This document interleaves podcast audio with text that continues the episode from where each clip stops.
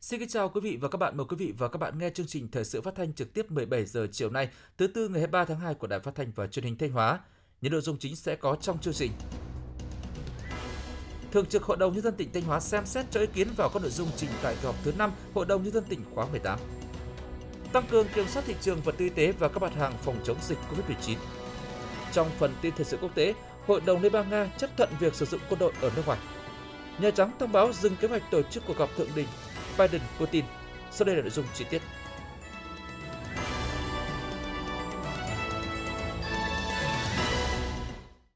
Thưa quý vị và các bạn, hôm nay, ngày 23 tháng 2, dưới sự chủ trì của đồng chí Đỗ Trọng Hưng, Ủy viên Trung Đảng, Bí thư tỉnh ủy, Chủ tịch Hội đồng Nhân dân tỉnh, Thường trực Hội đồng Nhân dân tỉnh Thanh Hóa đã tổ chức phiên họp thứ 7 để xem xét cho ý kiến vào các báo cáo thẩm tra và dự thảo nghị quyết trình kỳ họp thứ 5 Hội đồng Nhân dân tỉnh khóa 18. Dự phiên họp có đồng chí Đỗ Minh Tuấn, Phó Bí thư tỉnh ủy, Chủ tịch Ủy ban dân tỉnh, các đồng chí Phó Chủ tịch Hội đồng Nhân dân tỉnh, các đồng chí trưởng các ban Hội đồng Nhân dân tỉnh. Phóng viên Lê Quỳnh đưa tin. Tại phiên họp, các đại biểu đã nghe các ban của Hội đồng Nhân dân tỉnh trình bày báo cáo thẩm tra và dự thảo nghị quyết về chủ trương đầu tư dự án sửa chữa cải tạo khu liên kiểm cửa khẩu quốc tế Nam Mèo huyện Quan Sơn, chủ trương đầu tư dự án xây dựng phần mềm thu thập thông tin và đánh giá bộ chỉ số chuyển đổi số tỉnh Thanh Hóa, chủ trương đầu tư dự án cải tạo sửa chữa nâng cấp nhà hợp khối A7, nhà hợp khối ngoại A6 và cải tạo hệ thống nhà cầu tại bệnh viện Đa khoa tỉnh, chủ trương đầu tư dự án xây dựng nhà lớp học bộ môn 3 tầng 12 phòng, nhà đa năng và các hạng mục phụ trợ trường Trung học phổ thông tính Gia 4 thị xã Nghi Sơn.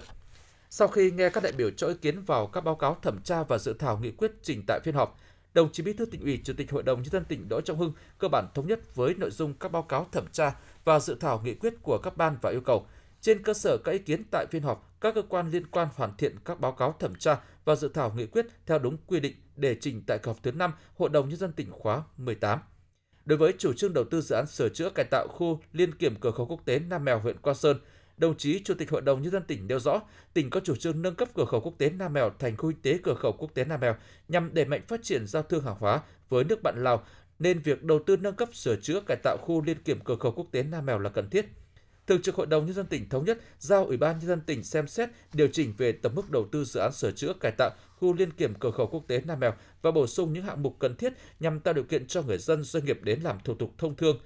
Đồng chí Bí thư tỉnh ủy, Chủ tịch Hội đồng nhân dân tỉnh cũng lưu ý các cơ quan đơn vị liên quan cần nghiên cứu thực hiện xã hội hóa đối với vấn đề trồng cây, cải tạo cảnh quan khu cửa khẩu. Cũng tại phiên họp, các đại biểu đã nghe đại diện Văn phòng Đoàn đại biểu Quốc hội và Hội đồng nhân dân tỉnh trình bày dự kiến chương trình làm việc của Thường trực Hội đồng nhân dân tỉnh năm 2022 kế hoạch giám sát của Thường trực Hội đồng Nhân dân tỉnh về việc cải cách hành chính, trọng tâm là cải cách thủ tục hành chính trên địa bàn tỉnh từ năm 2018 đến nay. Kế hoạch tổ chức hội nghị Thường trực Hội đồng Nhân dân tỉnh với Thường trực Hội đồng Nhân dân các huyện, thị xã, thành phố lần thứ nhất, nhiệm kỳ 2021-2026, việc tổ chức nội dung giám sát điều chỉnh thời gian giám sát chuyên đề năm 2022 của Ban pháp chế Hội đồng Nhân dân tỉnh, xin ý kiến phê duyệt đề án mở chuyên mục đại biểu với cử tri triển khai sử dụng phần mềm quản lý kiến nghị của cử tri, xử lý đơn của Văn phòng Đoàn đại biểu Quốc hội và Hội đồng Nhân dân đồng chí Bí thư tỉnh ủy, Chủ tịch Hội đồng nhân dân tỉnh Đỗ Trọng Hưng đã cho ý kiến cụ thể vào từng vấn đề, nội dung được Văn phòng Đoàn đại biểu Quốc hội và Hội đồng nhân dân tỉnh xin ý kiến và yêu cầu các đồng chí Phó Chủ tịch Hội đồng nhân dân tỉnh chỉ đạo Văn phòng Đoàn đại biểu Quốc hội và Hội đồng nhân dân tỉnh tiếp thu, hoàn chỉnh báo cáo trình Hội đồng nhân dân tỉnh tại kỳ họp lần thứ 5 Hội đồng nhân dân tỉnh khóa 18 Đồng chí cũng yêu cầu Văn phòng Đoàn đại biểu Quốc hội và Hội đồng nhân dân tỉnh cần phối hợp với Văn phòng Ủy ban nhân dân tỉnh và các cơ quan đơn vị có liên quan chuẩn bị chu đáo kỹ lưỡng tài liệu và các điều kiện để kỳ họp thứ 5 Hội đồng nhân dân tỉnh khóa 18, nhiệm kỳ 2021-2026 diễn ra đúng kế hoạch. Sáng nay, sáng ngày 23 tháng 2, Thành ủy thành phố Sầm Sơn đã tổ chức hội nghị nghiên cứu, học tập quán triệt và triển khai nghị quyết số 07 ngày 26 tháng 11 năm 2021 của Ban Thường vụ tỉnh ủy Thanh Hóa về xây dựng và phát triển thành phố Sầm Sơn đến năm 2030, tầm nhìn đến năm 2045. Hội nghị được kết nối trực tuyến từ điểm cầu thành ủy đến các điểm cầu các đảng bộ trực thuộc. Nghị quyết số 07 của Ban Thường vụ tỉnh ủy Thanh Hóa đặt ra mục tiêu đến năm 2030 xây dựng và phát triển Sầm Sơn trở thành đô thị du lịch trọng điểm quốc gia, đẩy mạnh phát triển dịch vụ thương mại, công nghiệp, tiểu thủ công nghiệp, nông nghiệp, thủy sản phục vụ du lịch, có kết cấu hạ tầng kinh tế xã hội đồng bộ hiện đại, kết hợp hài hòa giữa phát triển kinh tế với chủ động ứng phó hiệu quả với biến đổi khí hậu, nước biển dâng, đẩy mạnh phát triển văn hóa, giáo dục, y tế và văn minh đô thị, nâng cao đời sống vật chất và tinh thần của nhân dân, phấn đấu đến năm 2030 trở thành thành phố du lịch biển thông minh hiện đại hấp dẫn thân thiện. Tầm nhìn đến năm 2045, Sầm Sơn là đô thị du lịch vui chơi giải trí độc đáo hàng đầu của cả nước, kết nối chặt chẽ với thành phố Thanh Hóa về không gian đô thị, không gian phát triển kinh tế, du lịch và dịch vụ. Nghị quyết đưa ra 10 nhóm nhiệm vụ giải pháp chủ yếu, trong đó trọng tâm là lãnh đạo thực hiện hiệu quả mục tiêu kép vừa phòng chống dịch COVID-19 và phục hồi phát triển kinh tế, tăng cường quản lý và thực hiện tốt công tác xây dựng quy hoạch đô thị, phát triển kết cấu hạ tầng kỹ thuật đô thị, hạ tầng kinh tế xã hội gắn với phát triển thành phố thông minh. Tại hội nghị, các đại biểu cũng đã quán triệt triển khai quyết định số 637 ngày 17 tháng 2 năm 2022 của Ủy ban dân tỉnh Thanh Hóa về việc ban hành chương trình hành động của Ủy ban dân tỉnh thực hiện nghị quyết số 07 của Ban Thường vụ tỉnh ủy Thanh Hóa về xây dựng và phát triển thành phố Sầm Sơn đến năm 2030, tầm nhìn đến năm 2045. Ủy ban dân tỉnh Thanh Hóa vừa ban hành quyết định số 684 QĐ-UBND về việc mở rộng cơ sở thu dung điều trị COVID-19 huyện Bá Thước từ bệnh viện đa khoa huyện Bá Thước. Cơ sở thu dung điều trị COVID-19 huyện Bá Thước có địa điểm tại Trung tâm Dịch vụ Nông nghiệp, trạm y tế xã Lâm Sa cũ và chi cục thi án dân sự huyện, thị trấn Cành Nàng, huyện Bá Thước, tăng quy mô từ 120 giường bệnh lên 220 giường bệnh. Trước thông tin số lượng công nhân tập trung xét nghiệm quá đông tại các trạm y tế xã phường trên địa bàn thị xã Nghi Sơn gây quá tải, nguy cơ lây nhiễm chéo, phiếu trả kết quả để chấm, Giám đốc Sở Y tế Thanh Hóa đã ban hành văn bản số 761 chấn chỉnh tình trạng trên. Văn bản nêu rõ, theo phản ánh của báo chí, có tình trạng người dân phải chen nhau chờ test COVID-19 tại trạm y tế xã Hải Nhân, phường Hải Hòa, phường Bình Minh, thị xã Nghi Sơn, tăng nguy cơ lây nhiễm chéo, phiếu trả kết quả chống ngày, tháng xét nghiệm hoặc thông tin người đi xét nghiệm, mẫu test sau khi sử dụng không để đúng nơi quy định. Để đảm bảo an toàn trong công tác phòng chống dịch COVID-19, Giám đốc Sở Y tế yêu cầu Giám đốc Trung tâm Y tế thị xã Nghi Sơn khẩn trương xác minh làm rõ thông tin, chấn chỉnh hoạt động test nhanh COVID-19 tại các trạm y tế xã phường như báo chí đã nêu, xử lý các cá nhân và tập thể nếu có sai phạm, báo cáo kết quả về Sở Y tế trước ngày 25 tháng 2 năm 2022. Trước đó ngày 10 tháng 2, Trung tâm Y tế thị xã Nghi Sơn đã có công văn về việc triển khai test kháng nguyên cho công nhân tại các trung tâm y tế xã phường. Việc này nảy sinh nhiều bất cập, đặc biệt là gây ra tình trạng nguy cơ lây chéo cho công nhân. Cụ thể, tại các trạm y tế, lượng công nhân đến rất đông nhưng lại chỉ có hai bàn test. Nhân viên y tế chỉ có 3 đến 4 người vừa làm công tác hành chính, vừa làm chuyên môn nên rất chậm. Có công nhân phải chờ mất gần 2 tiếng đồng hồ mới đến lượt. Ngoài ra, việc xét nghiệm gộp 5 người một mẫu có nguy cơ lây nhiễm chéo là rất lớn. Bởi trong mẫu đó có một người dương tính thì tất cả được đưa vào phòng cách ly tập trung tạm thời để thực hiện test nhanh cho từng người. Nhiều trạm y tế còn phát phiếu trả kết quả xét nghiệm cho công nhân nhưng lại không ghi ngày tháng test nhanh hoặc có ghi ngày tháng nhưng lại để chống thông tin người đi xét nghiệm. Ủy ban dân thị xã Nghi Sơn vừa ban hành quyết định về việc thành lập trạm y tế lưu động phòng chống dịch COVID-19 trên địa bàn thị xã Nghi Sơn. Theo đó thành lập 31 trạm y tế lưu động phòng chống dịch COVID-19 tại 31 xã phường trên địa bàn thị xã Nghi Sơn. Trạm y tế lưu động là một tổ chức thuộc Trung tâm y tế xã, chịu sự quản lý toàn diện, điều hành trực tiếp của giám đốc Trung tâm y tế thị xã. Mỗi trạm y tế lưu động có tối thiểu 5 nhân viên y tế, trong đó ít nhất là một bác sĩ phụ trách còn lại là điều dưỡng và các nhân viên y tế khác tối thiểu một nhân viên y tế nắm rõ địa bàn dân cư được giao. Ngoài nhân viên y tế trong biên chế có thể huy động sự tham gia của đội ngũ y tế tư nhân, nhân viên y tế đã nghỉ hưu trên địa bàn. Trong trường hợp nguồn nhân lực y tế tại địa phương không đáp ứng đủ, huy động thêm nhân viên y tế các tình nguyện viên từ địa phương khác. Ngoài nhân viên y tế, chính quyền cấp xã có trách nhiệm huy động thêm các nhân lực khác trên địa bàn như Hội chữ thập đỏ, Hội phụ nữ, đoàn thanh niên phường để tham gia hỗ trợ nhân viên y tế để dẫn đường, trực điện thoại kết nối với các hộ gia đình và các hoạt động cần thiết khác của trạm y tế lưu động. Dịch COVID-19 đang diễn biến phức tạp, nhu cầu mua bán thuốc tân dược, mặt hàng phục vụ phòng chống dịch tăng cao. Điều này đã tạo cơ hội cho một số đối tượng lợi dụng để trục lợi tăng giá, gây khan hiếm thị trường. Cơ quản lý thị trường đã chủ động triển khai các biện pháp kiểm soát thị trường đối với các mặt hàng phục vụ phòng chống dịch, ghi nhận của phóng viên Xuân Thu. Nhằm ngăn chặn hành vi lợi dụng dịch bệnh găm hàng tạo cơ suất ảo để tăng giá các mặt hàng phòng chống dịch, Cục Quản lý thị trường Thanh Hóa đã phối hợp với các lực lượng chức năng tăng cường tuyên truyền, yêu cầu các chủ cơ sở kinh doanh thuốc vật tư y tế ký cam kết chấp hành các quy định của pháp luật trong hoạt động kinh doanh thuốc tân dược, vật tư thiết bị y tế. Qua đó góp phần nâng cao ý thức của các chủ cơ sở không lợi dụng dịch để đầu cơ găm hàng, nâng giá, gây rối loạn thị trường, góp phần bảo vệ quyền lợi người tiêu dùng. Bà Bùi Thị Giang, nhà thuốc Phương Dung, thành phố Thanh Hóa nói: Chúng tôi à, cố gắng là cung cấp được đầy đủ nguồn hàng cho khách hàng để đảm bảo ờ, nguồn cung ứng trong mùa dịch, cam kết ờ, bán hàng ờ, theo giá niêm yết. Bà Lê Thị Thu, nhà thuốc Thanh Hùng, thành phố Thanh Hóa cho biết thêm. Như chúng tôi các nhà thuốc ấy thì thông thường thì cũng chỉ dự trù hàng để ở mức độ đủ bán thôi. Nhưng mà dịch bệnh thì đợt này nó cũng diễn biến nó cũng phức tạp hơn đấy. Thì đúng là cái nhu cầu mua có tăng, nhà thuốc thì cũng đáp ứng đủ thuốc còn giá cả vẫn ổn định mà. Không không có cái gì tăng đâu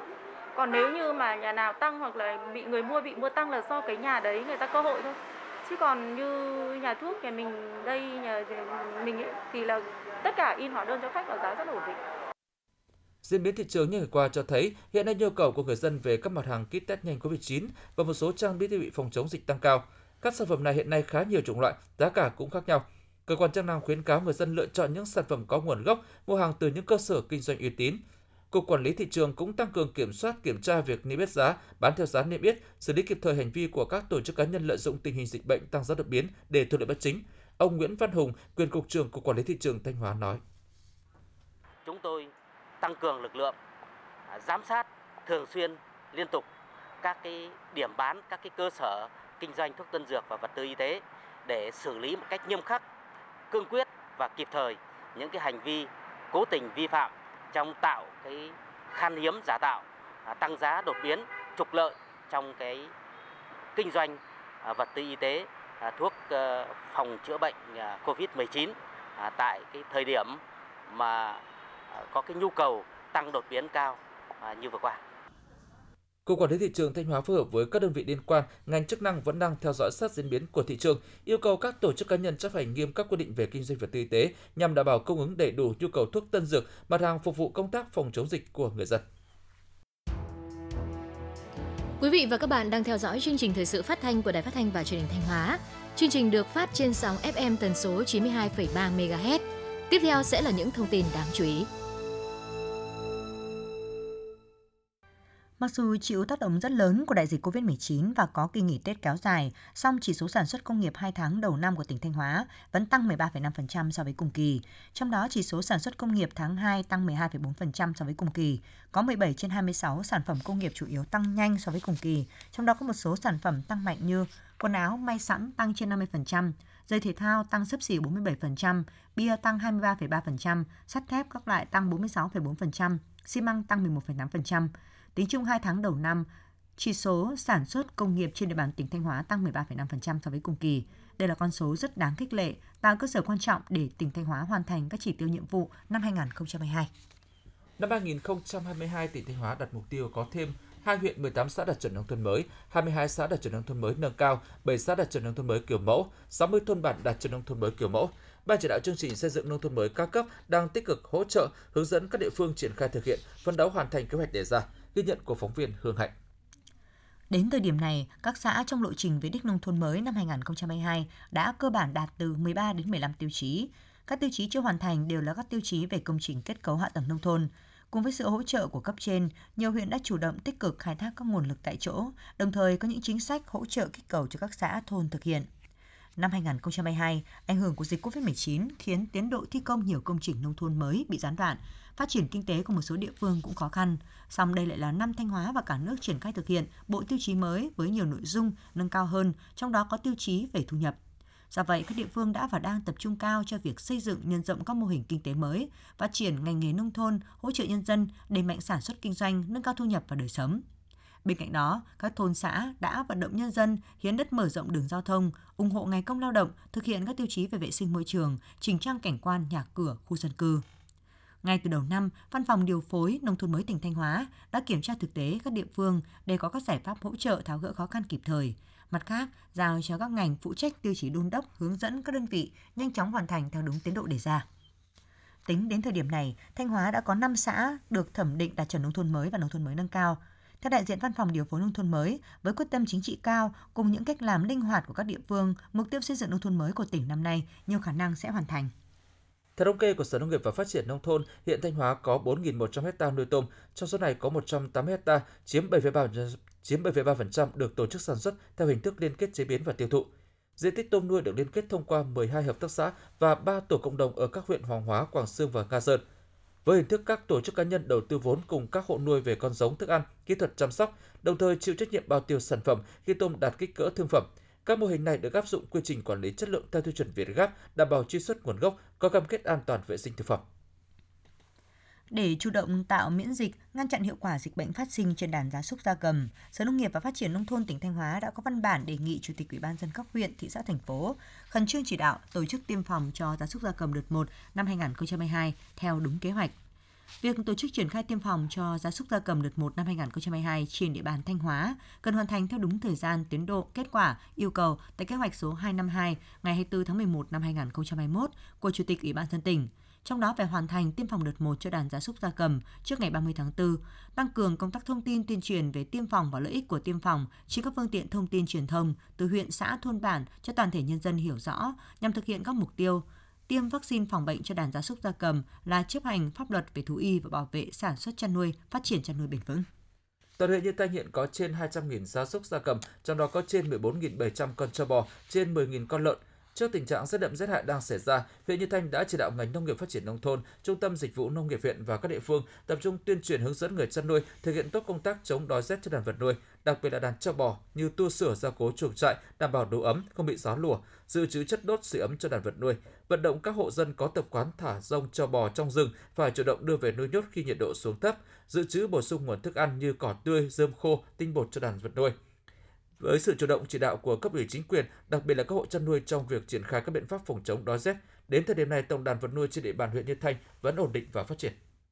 Để chủ động ứng phó với diễn biến phức tạp của thời tiết rét đậm rét hại, huyện Cẩm Thủy, tỉnh Thanh Hóa đã và đang triển khai nhiều biện pháp phòng chống đói rét cho gia súc gia cầm. Qua đó, nhằm giảm thiểu thiệt hại thấp nhất về chăn nuôi cho người dân, phản ánh của phóng viên thời sự. Gia đình anh Đỗ Cao Vương trú tại thôn Hạc Sơn, xã Cẩm Bình hiện nay có hơn 30 con lợn, 9 con trâu nuôi lấy thịt và đàn gia cầm đang trong giai đoạn phát triển. Ngay từ đầu mùa đông được sự hướng dẫn của cơ quan chức năng, gia đình anh đã chủ động che chắn chuồng trại, chuẩn bị thức ăn chăn nuôi và các biện pháp phòng bệnh để đảm bảo cho đàn vật nuôi của gia đình phát triển tốt, đặc biệt là trong những ngày rét đậm rét hại như hiện nay. Anh Đỗ Cao Vương, chủ hộ chăn nuôi nói: à, che chắn bạt à, cho đàn à, châu bò nó không bị à, gió lùa vào lạnh và cái thứ hai là gia đình ờ, chúng tôi cũng có ủ uh, chua cho trâu. Cỏ thì ờ, có cỏ xanh như mía cỏ có voi xanh Đài Loan. Thứ cái thứ ba nữa là gia đình chúng tôi cũng đã làm được cái lò sưởi đốt cho trâu để tăng nhiệt độ ấm hơn. Không riêng gì gia đình anh Đỗ Cao Vương mà hầu hết các hộ chăn nuôi trên địa bàn xã Cẩm Bình đều có ý thức chủ động, tự giác làm công tác chuẩn bị bảo vệ đàn vật nuôi của gia đình trước mùa đông bắt đầu như sửa chữa, che chắn chuồng trại, dự trữ thức ăn, theo dõi thời tiết để ứng phó kịp thời. Ông Lê Minh Đức, Chủ tịch Ủy ban nhân dân xã Cẩm Bình, huyện Cẩm Thủy cho biết. Diễn biến tình hình thời tiết khi có rét đậm rét hại thì các biện pháp triển khai đồng bộ, tức là đảm bảo thức ăn đầy đủ chất dinh dưỡng cho gia súc gia cầm. Thứ hai là thực hiện công tác phòng chống rét bằng các biện pháp là che chắn. Bên cạnh đó là thực hiện các biện pháp là, là theo dõi nắm bắt tình hình dịch bệnh, kịp thời xử lý các tình huống có liên quan đến dịch bệnh đối với gia súc gia cầm.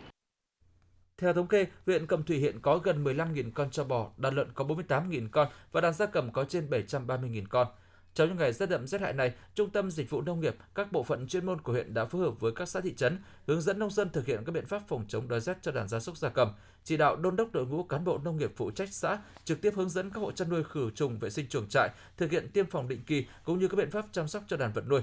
Với các giải pháp tích cực chủ động trong công tác phòng chống đói rét, dịch bệnh cho đàn vật nuôi, huyện Cẩm Thủy quyết tâm hạn chế đến mức thấp nhất những thiệt hại do thời tiết gây ra trên đàn vật nuôi.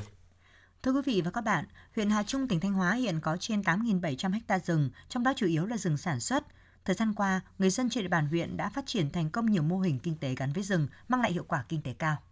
Từ năm 2018 được sự hỗ trợ từ Ban Quản lý rừng phòng hộ và hạt kiểm lâm huyện Hà Trung, gia đình ông Phan Văn Quynh ở thôn Tân Sơn xã Hà Tân đã tận dụng diện tích đất dưới tán rừng để chăn nuôi thêm lợn rừng.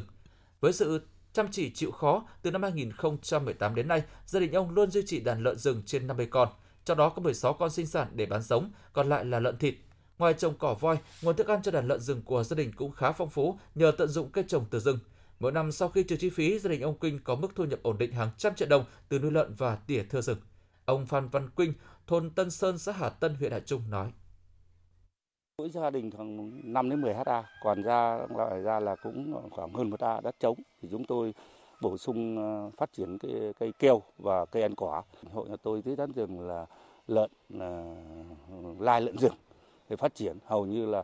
vừa làm tốt cái công tác bảo vệ phát triển rừng nhưng đồng thời là Ờ, dưới tán rừng thì chúng tôi phát huy được cái cái cái cái cái, cái, cái từ nguồn từ chăn nuôi cho nên là kinh tế các hộ thì cơ bản là tương đối là đảm bảo và rừng ở Hà Trung là đảm bảo về vấn đề là bảo vệ không xảy ra cháy rừng. Tận dụng nguồn thức ăn từ hoa rừng, các hộ dân ở huyện Hà Trung đã phát triển nghề nuôi ong lấy mật và nuôi bò thịt dưới tán rừng. Nhiều thanh niên ở đây đã chọn nghề nuôi ong để khởi nghiệp. Năm 2020, Hợp tác xã nuôi ong Hà Trung được thành lập với 8 thành viên là đoàn viên thanh niên. Từ hợp tác hiện đã có trên 200 đàn ong, trung bình mỗi đàn cho khoảng 22 lít mật mỗi năm. Các thành viên trong hợp tác đang tiếp tục nhân đàn và định hướng xây dựng sản phẩm ong mật Hà Trung thành sản phẩm ô cốp của địa phương. Hà Trung đã xây dựng được 25 mô hình kinh tế trang trại tổ hợp dưới tán rừng cho hiệu quả kinh tế cao, đảm bảo phát triển lâu dài với thu nhập luôn đạt từ 80 đến 100 triệu đồng một năm. Ông Ngô Xuân Biên, Phó hạt trưởng hạt kiểm lâm huyện Hà Trung tỉnh Thanh Hóa cho biết. Đối với các hộ trong này thì được nhận khoán và ngay từ ban đầu là các hộ đã có cái nhận thức và à, rõ, được quy định rõ quyền lợi nghĩa vụ trong hợp đồng và từ đó là có cái ý thức rất chủ động trong công tác là bảo vệ rừng. Thế còn à, đối với phát triển kinh tế thì bà con đã chủ động à, có cái đầu tư thì bước đầu đã cái đã có cái thu nhập Nhờ có sự lựa chọn phù hợp, huyện Hà Trung đang mở ra hướng phát triển kinh tế mới, đáp ứng được nguyện vọng của người dân địa phương, từng bước nâng cao thu nhập, cải thiện đời sống, giúp các hộ giảm nghèo và nâng cao ý thức bảo vệ môi trường.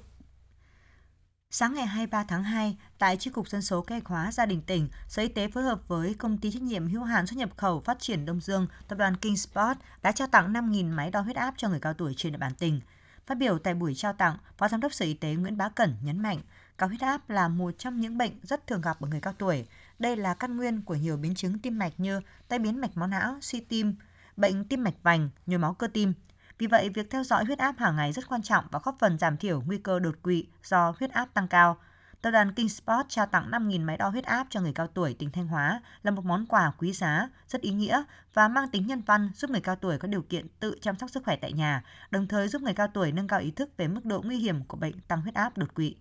Sau khi tiếp nhận món quà ý nghĩa này, Sở Y tế giao Tri cục Dân số Kế hoạch hóa gia đình tỉnh có nhiệm vụ phân phối số máy đo huyết áp trên đến người cao tuổi tại các địa phương trong toàn tỉnh để lan tỏa sự quan tâm của cộng đồng tới người cao tuổi.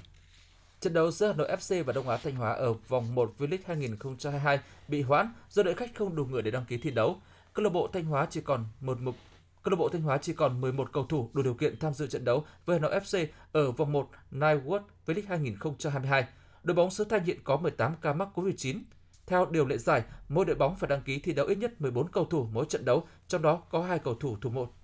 Do câu lạc bộ Thanh Hóa không đáp ứng được điều kiện này, ban tổ chức quyết định hoãn trận đấu và sắp xếp lịch đá bù. Ngoài câu lạc bộ Thanh Hóa, một số đội bóng khác cũng ghi nhận các trường hợp mắc hoặc nghi mắc COVID-19 trước vòng 1 Nightwood V-League 2022. V-League 2022 dự kiến khởi tranh vào ngày 25 tháng 2 với 13 câu lạc bộ tham dự. Đây là năm thứ ba liên tiếp mùa giải chuyên nghiệp của bóng đá Việt Nam diễn ra trong bối cảnh dịch COVID-19, đòi hỏi ban tổ chức phải chuẩn bị sẵn các phương án đảm bảo an toàn chống dịch. Phòng Cảnh sát Môi trường Công an tỉnh Thanh Hóa vừa phát hiện bắt quả tang xe tải do Dương Xuân Lâm ở thành phố Uông Bí, tỉnh Quảng Ninh điều khiển, vận chuyển 85 thùng cá khoai nghi ướp vóc môn có tổng trọng lượng 1.750 kg đi tiêu thụ. Qua test nhanh, toàn bộ số cá khoai nói trên đều cho kết quả dương tính với chất phóc môn. Đây là một loại chất cấm trong sản xuất, bảo quản và chế biến thực phẩm. Theo lời khai của Dương Xuân Lâm, thì toàn bộ số cá khoai nói trên được Lâm vận chuyển thuê từ tỉnh Thái Bình về Thanh Hóa bán lại cho các tiểu thương ở các chợ trên địa bàn thành phố Thanh Hóa. Hiện vụ việc đang tiếp tục được điều tra làm rõ. Thông tin từ Đài khí tượng thủy văn tỉnh Thanh Hóa cho biết do ảnh hưởng của không khí lạnh tăng cường khô nên các ngày từ 23 đến 25 tháng 2 ở Thanh Hóa chủ yếu không mưa, ngày trời nắng, đêm và sáng trời ra rét. Nhiệt độ không khí cao nhất ban ngày phổ biến từ 18 đến 20 độ C, nhiệt độ thấp nhất ban đêm có thể xuống từ 6 đến 8 độ C. Nhiệt độ không khí trung bình ngày là từ 12 đến 15 độ C, trời rất đậm, có nơi rất hại. Trong đất liền có gió đông bắc cấp 2, cấp 3, ven biển có nơi cấp 4, vùng biển ngoài khơi cấp 5, có lúc cấp 6, giật cấp 7, biển động, sóng biển cao nhất từ 1,5 đến 2,5 mét. Cảnh báo cấp độ rủi ro thiên tai do gió mạnh trên biển cấp 2. Dự báo từ ngày 26 tháng 2, không khí lạnh có thể suy yếu, nhiệt độ không khí sẽ tăng dần và có khả năng chấm dứt đợt rét đậm rét hại này. Chương trình thời sự của Đài Phát thanh và Truyền hình Thanh Hóa xin được kết thúc tại đây. Thực hiện chương trình, biên tập viên Ngọc Yến, các phát thanh viên Quang Duẩn Kim Thanh, kỹ thuật viên Công Huân, tổ chức sản xuất Hoàng Văn Triều, chịu trách nhiệm nội dung Hà Đình Hậu. Sau đây là phần tin thời sự quốc tế.